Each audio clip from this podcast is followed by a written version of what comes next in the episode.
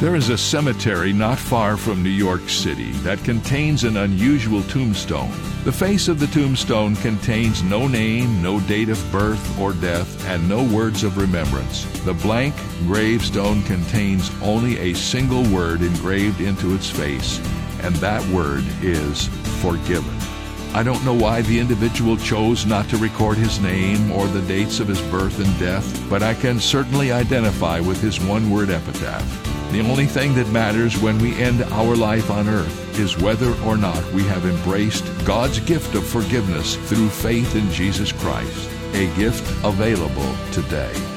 This is David Jeremiah, encouraging you to get on the road to new life. Discover God's forgiveness on Route 66.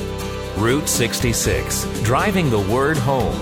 Log on to Route66Life.com. Start your journey home today.